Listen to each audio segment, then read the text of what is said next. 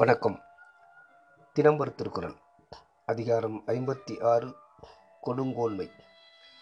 அரசன் நீதி தவறி நடப்பதால் குடிமக்களுக்கு வரும் தீங்குகளை பற்றி இவ்வதிகாரம் கூறுகிறது. நீதி தவறாததால் வரும் நன்மைகளை செங்கோன்மை அதிகாரத்தில் கூறி முடிவுறாததால் எதிர்மறை முகத்தால் செங்கோலின் சிறப்பை இவ்வதிகாரத்தில் விளக்குகிறார். குரல் எண் ஐநூற்றி ஐம்பத்தி ஒன்று.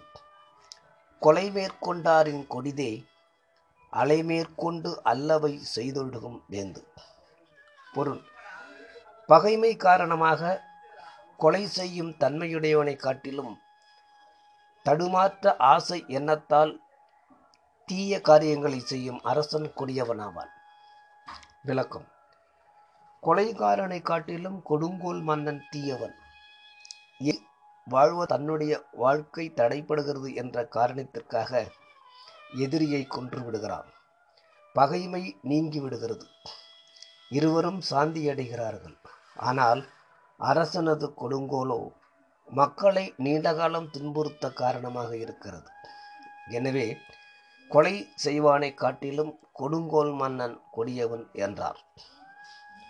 கொலைஞன் ஒருவனை கொன்று அமைதியும் அடைவான். கொலைஞனால் துன்புறுத்தப்படுவானும் ஒருவனேயாவான். ஆனால் அரசன் தீமை செய்தால் சமுதாயம் முழுவதும் துன்பமடையும். அரசனும் அதனால் சாந்தியடைய முடியாது. ஆகையால் கொலையினும் கொடுங்கோன்மை கொடியது.